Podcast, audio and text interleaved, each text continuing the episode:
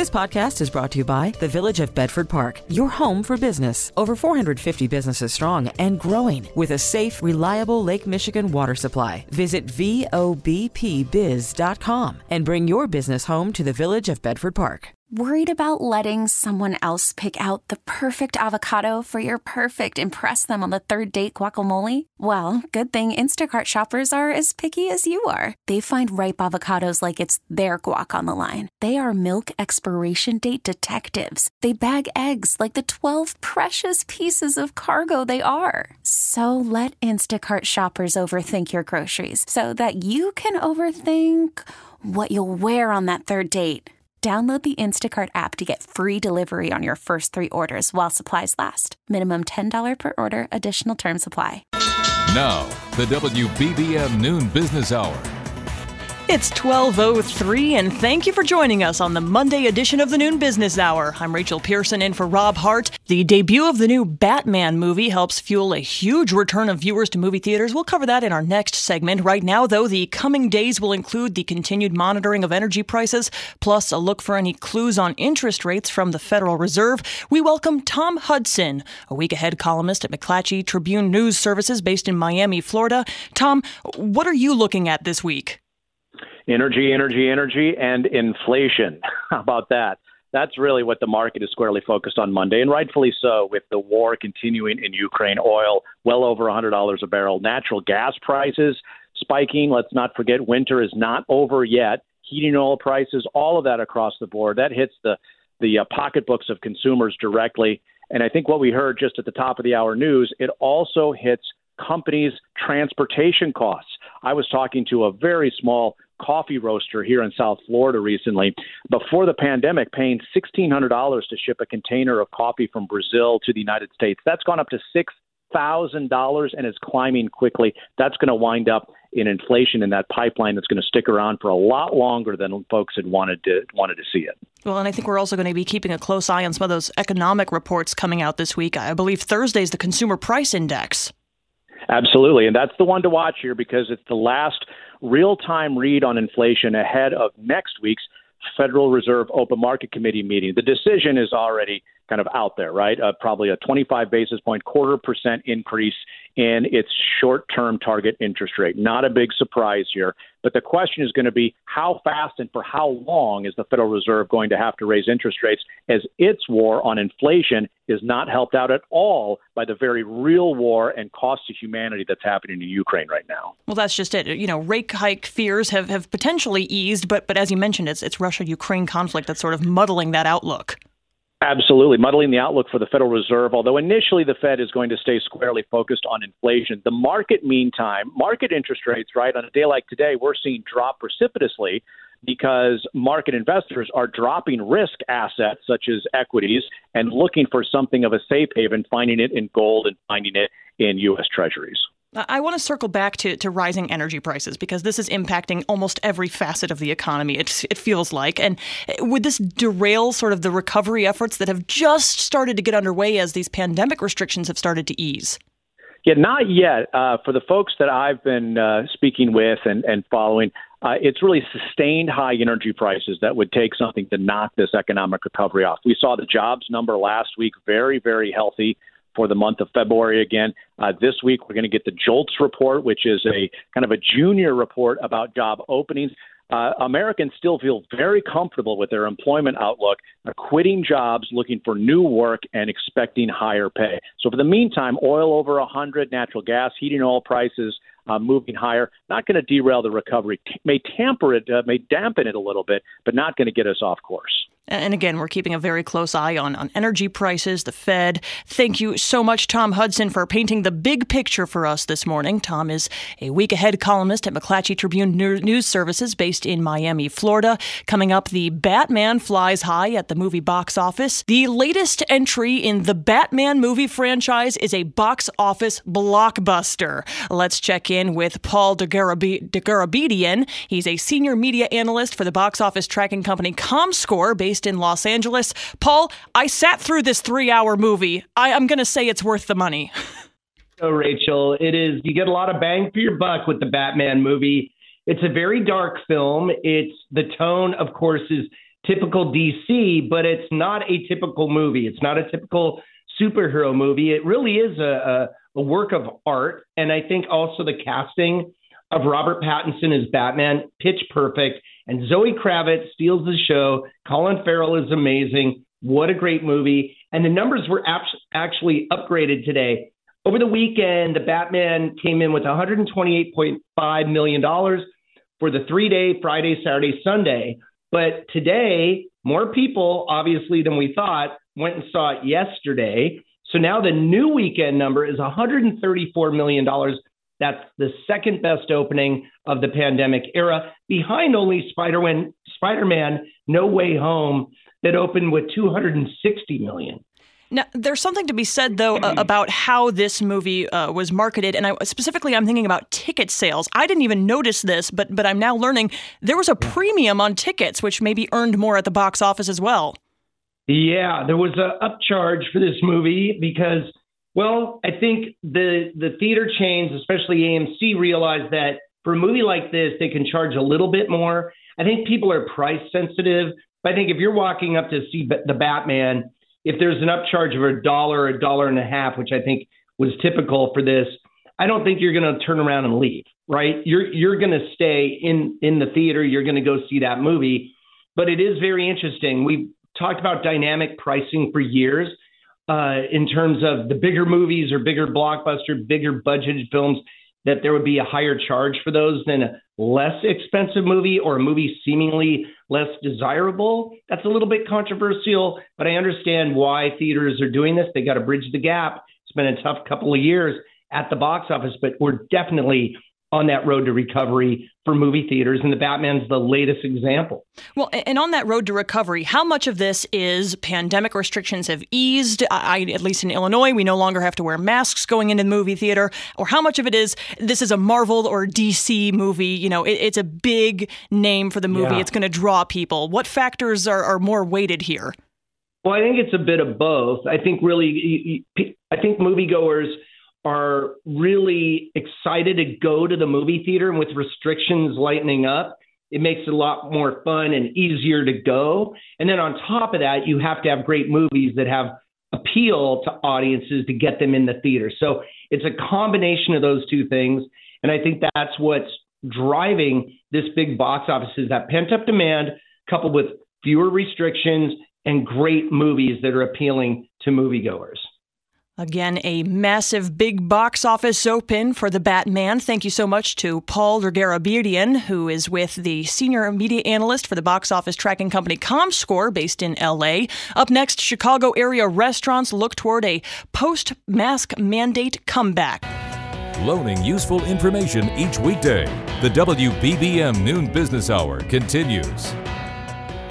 The end of mask mandates and vaccine requirements is fueling optimism within Chicago's restaurant industry. We're now joined by Izzy Kharasch, president of Hospitality Works here in Chicago.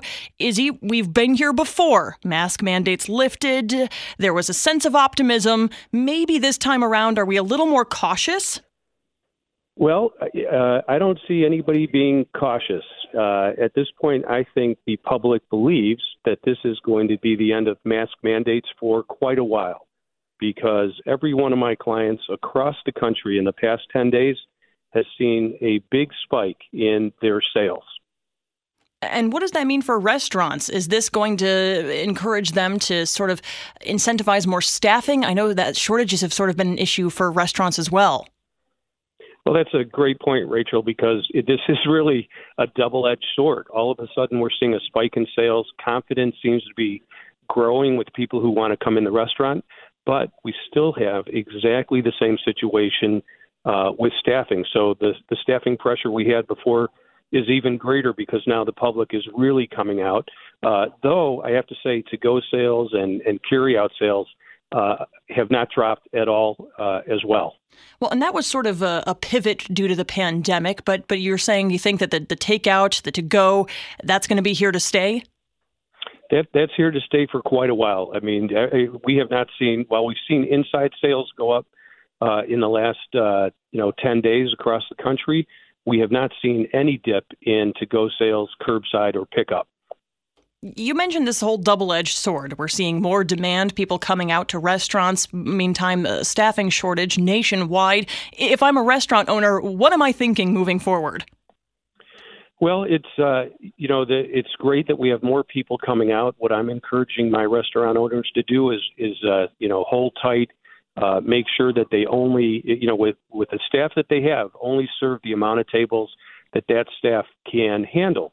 And if it means telling people you know we'll seat you as soon as you know we can handle you in the next 30 to 40 minutes, and, and the customer says, well I don't want to wait. I would rather the customer walk out then than get sat at a table where nobody attends to them for 30 minutes. So uh, it, it is a matter of uh, strategy and communication.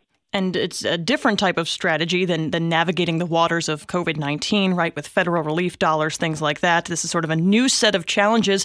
Is it a good problem to have? More business is always a good problem to have. And I think that we hope that this will bring more employees back to the hospitality industry when they see uh, that the business is continuing to go up, and we go for a number of months without mask mandates or vaccine mandates, and, and people can again confidently and consistently go out and enjoy themselves. Again, a comeback for the restaurant industry. Thank you so much, Izzy Kharasch, president of Hospitality Works, also known as the restaurant coach here in Chicago. Still ahead, the war in Ukraine is driving up fuel prices at a time airlines are seeing a strong return of passengers. Call from mom. Answer it. Call silenced. Instacart knows nothing gets between you and the game. That's why they make ordering from your couch easy. Stock up today and get all your groceries for the week delivered in as fast as 30 minutes without missing a minute of the game. You have 47 new voicemails. Download the app to get free delivery on your first three orders while supplies last. Minimum $10 per order. Additional terms apply. Selling a little or a lot?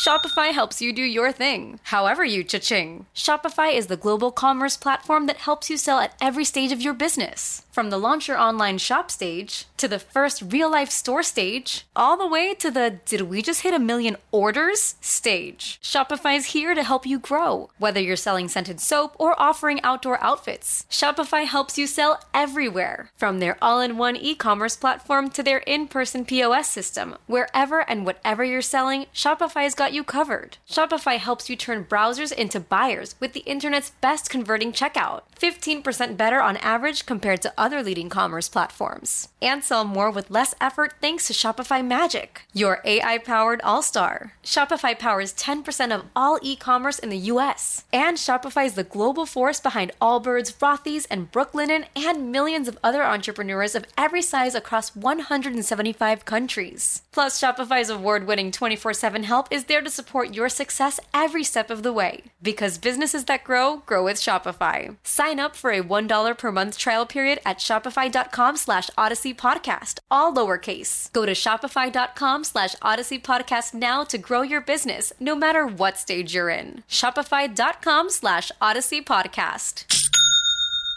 Hiring for your small business? If you're not looking for professionals on LinkedIn, you're looking in the wrong place. That's like looking for your car keys in a fish tank. LinkedIn helps you hire professionals you can't find anywhere else, even those who aren't actively searching for a new job but might be open to the perfect role. In a given month, over 70% of LinkedIn users don't even visit other leading job sites. So start looking in the right place. With LinkedIn, you can hire professionals like a professional. Post your free job on linkedin.com slash recommend today. This is Chicago's all news station, News Radio 780 and 105.9 FM.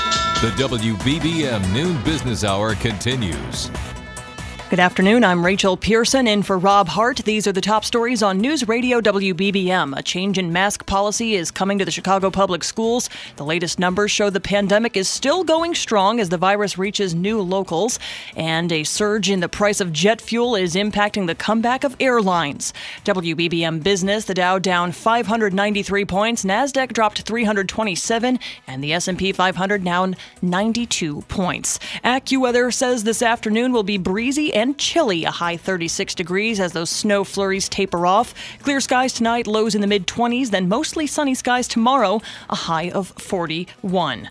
The WBBM noon business hour continues. The Chicago Public Schools is announcing a change in pandemic policy starting a week from today, Monday, March 14th. The district is moving to mask optional modal for staff and all students in grades pre K through 12. CPS says it'll continue to encourage the use of masks. The policy includes its outside property, and on school buses. Meantime, the global death toll from COVID 19 has surpassed 6 million people. The total from Johns Hopkins University underscores that the pandemic is far from over. Remote Pacific islands are just now grappling with their first outbreaks and deaths, and death rates remain high in Poland, Hungary, Romania, and other Eastern European countries, a region that has seen more than 1 million refugees arrive from war torn Ukraine, a country with poor vaccination coverage and high rates of cases and deaths.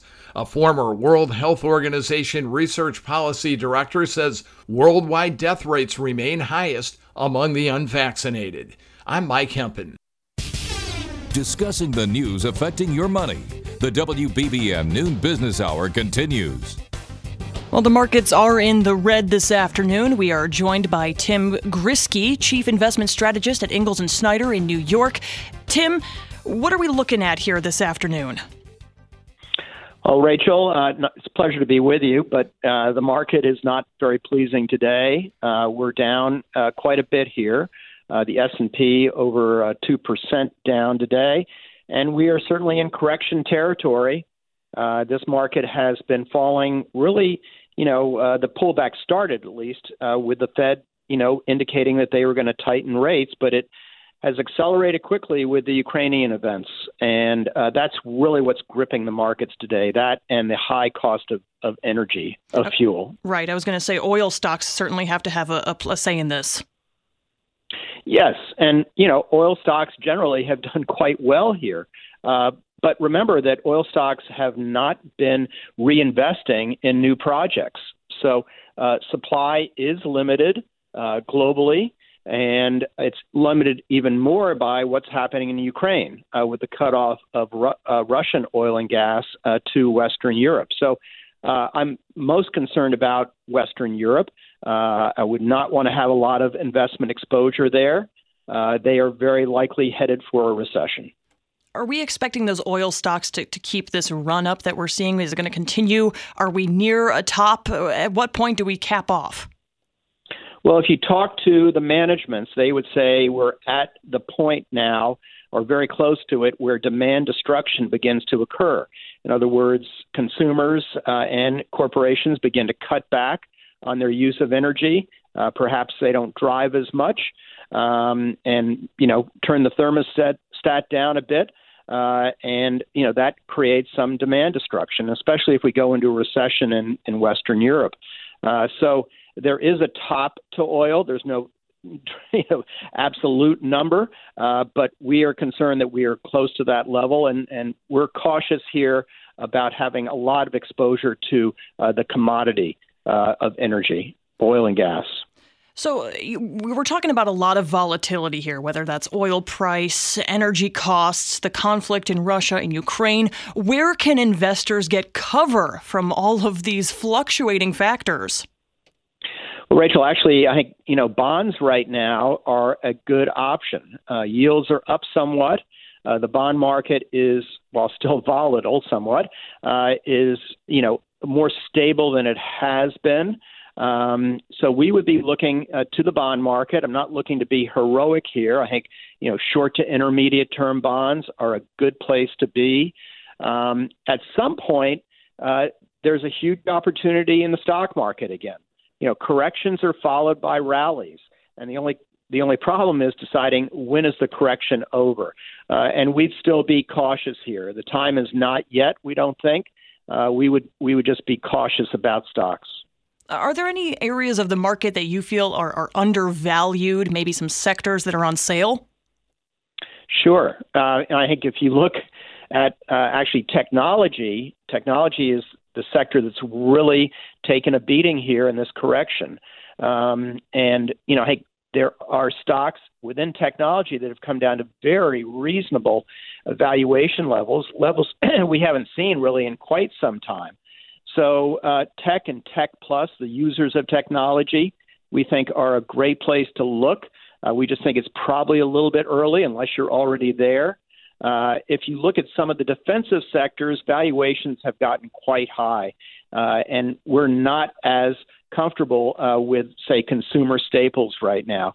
Uh, the healthcare sector is a good defensive sector, and I think valuations there are still somewhat reasonable. Well, Tim, you talked about bonds, you talked about uh, technology. Are you yourself dipping your toe into some of those names? Uh, we're not yet. Uh, we've been raising cash. Uh, we're concerned about a recession in, in Western Europe. We're not concerned about a recession in the U.S., at least not yet. Uh, energy concerns us. In other words, the price of energy. Uh, it's sort of a non discretionary expense to a certain extent. We need to drive cars, we need to heat our houses. Uh, but uh, you know there will be some you know some risk there uh, to the U.S. economy as well, unless we can get out of this conundrum in Ukraine, which is unlikely given the the character involved. I'm sure we all know who that is. Uh, he's not likely to back off here, uh, and uh, we think he's going to, you know, um, take a hit to his economy, obviously, uh, and not be too concerned about that. An insight on Wall Street always appreciated from Tim Ghriskey, chief investment strategist at Ingalls and Snyder in New York. Up next, how the war in Russia is causing problems for airlines. Lunch money for all generations. This is the WBBM Noon Business Hour. Airlines are working their way back from the staggering impact of the pandemic and are now taking yet another hit due to an event that's out of their control. Let's learn more from Joe Schwieterman, professor of public services and director of the Chaddick Institute at DePaul University here in Chicago. Joe, what is out of their control?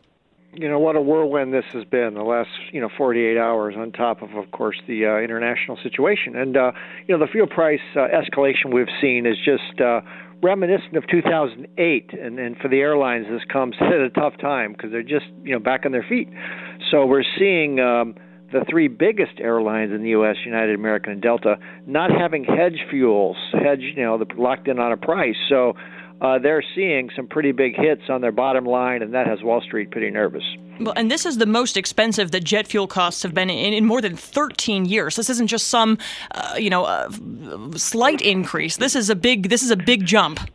That's right. And for some airlines, fuel is about 20% of their cost, and this is going to push it up, you know, closer to 30, 33% of their cost. So it uh, really is uh, not a not something they can just add a few dollars to the ticket on. It's going to just change how people behave, the kind of trips they take when those fares go up. I think the good news is that you know since 2008, airlines have changed their business model somewhat. They're using larger airplanes. They've, they've grounded a lot of the small regional jets. Uh, they're running uh, almost at capacity, so those fuel costs are divided up over more passengers. So the net effect isn't as great. Uh, but boy, uh, who would have guessed $125 a barrel? Mm-hmm. And I think we're seeing, uh, uh, you know, the uh, Wall Street uh, hit the airlines pretty hard. And again, this this surge in fuel prices, uh, it's sort of a double-edged sword. We've we've heard this from the restaurant industry too. Is you're seeing this increase in cost as as travelers are coming back in droves. I mean, we're starting to see travel really start to bounce back. We are, and I think uh, it's been uh, it's been great to see that uh, people are are uh, you know confident traveling again, and that's uh, had the summer looking really good for the airlines. Uh, fares are high. Of course, the labor shortages have mostly worked through that. International airlines are in a really tough spot because they're hit with a, a double whammy. You know, I'm, I'm traveling to Europe in, in a couple weeks, and I can tell you it's uh, it's not an easy time to be jumping on a plane going over there. And so international travel is going to be hurt, of course, by the Ukrainian uh, war added to the fuel costs, it's uh, it's pretty tough. Now, many foreign airlines are hedged. Air France, uh, uh, Lufthansa, maybe a uh, third or half of their fuel costs are locked in, but uh, that's a small consolation.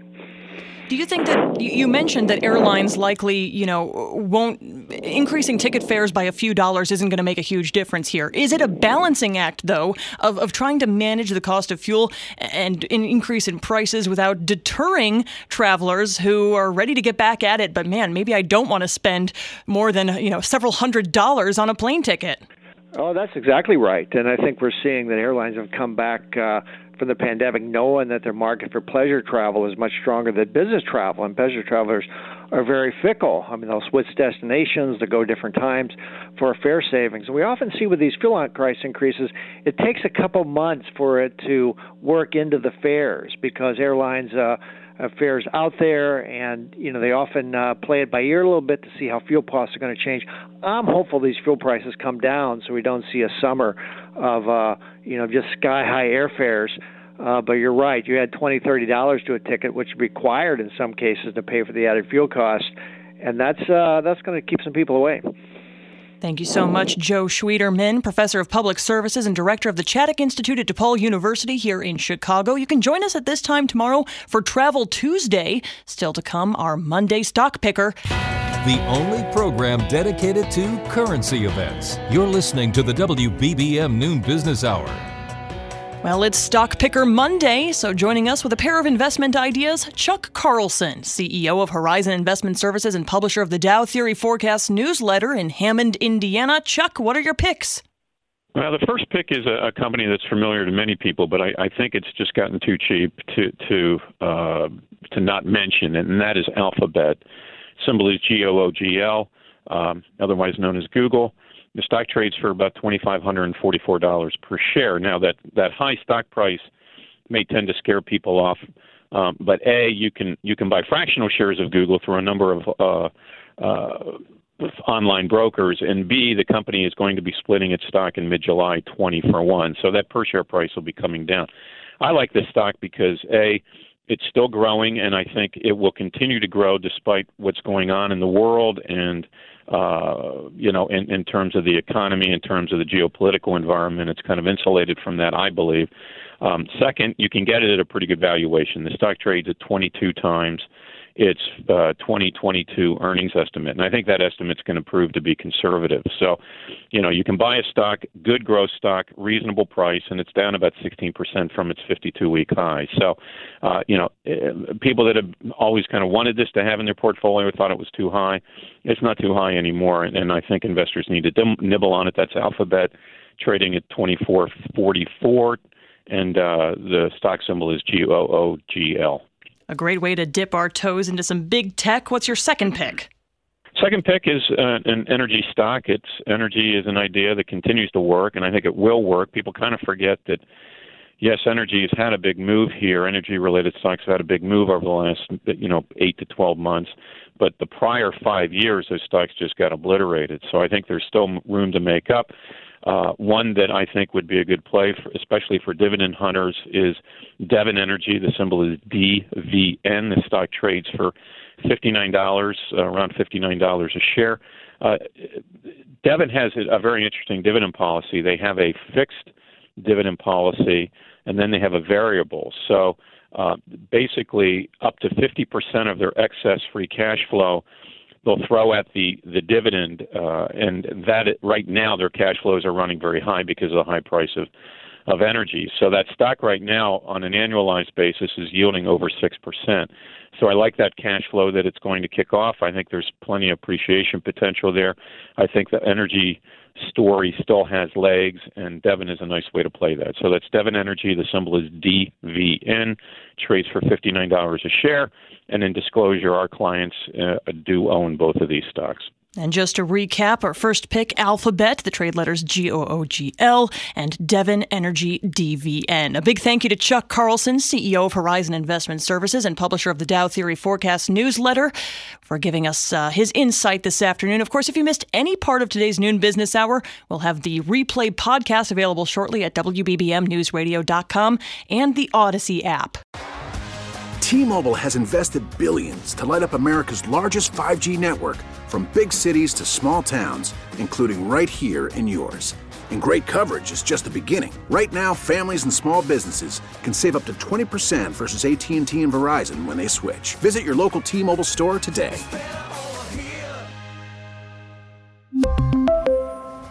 Plan savings with 3 lines of T-Mobile Essentials versus comparable available plans. Plan features and taxes and fees may vary.